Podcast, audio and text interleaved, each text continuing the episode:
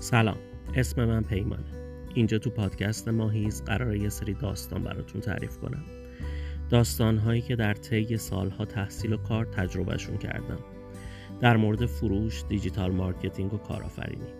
امیدوارم به کارتون بیاد. حالا چرا ماهیز؟ چون من ماهی خیلی دوست دارم و این ماهی کوچولوی ذهن من دوست داره زیبا، زبل و زیرک باشه. شایدم گاهی زشت به نظر برسه. ادعایی ندارم. قضاوت با شماست.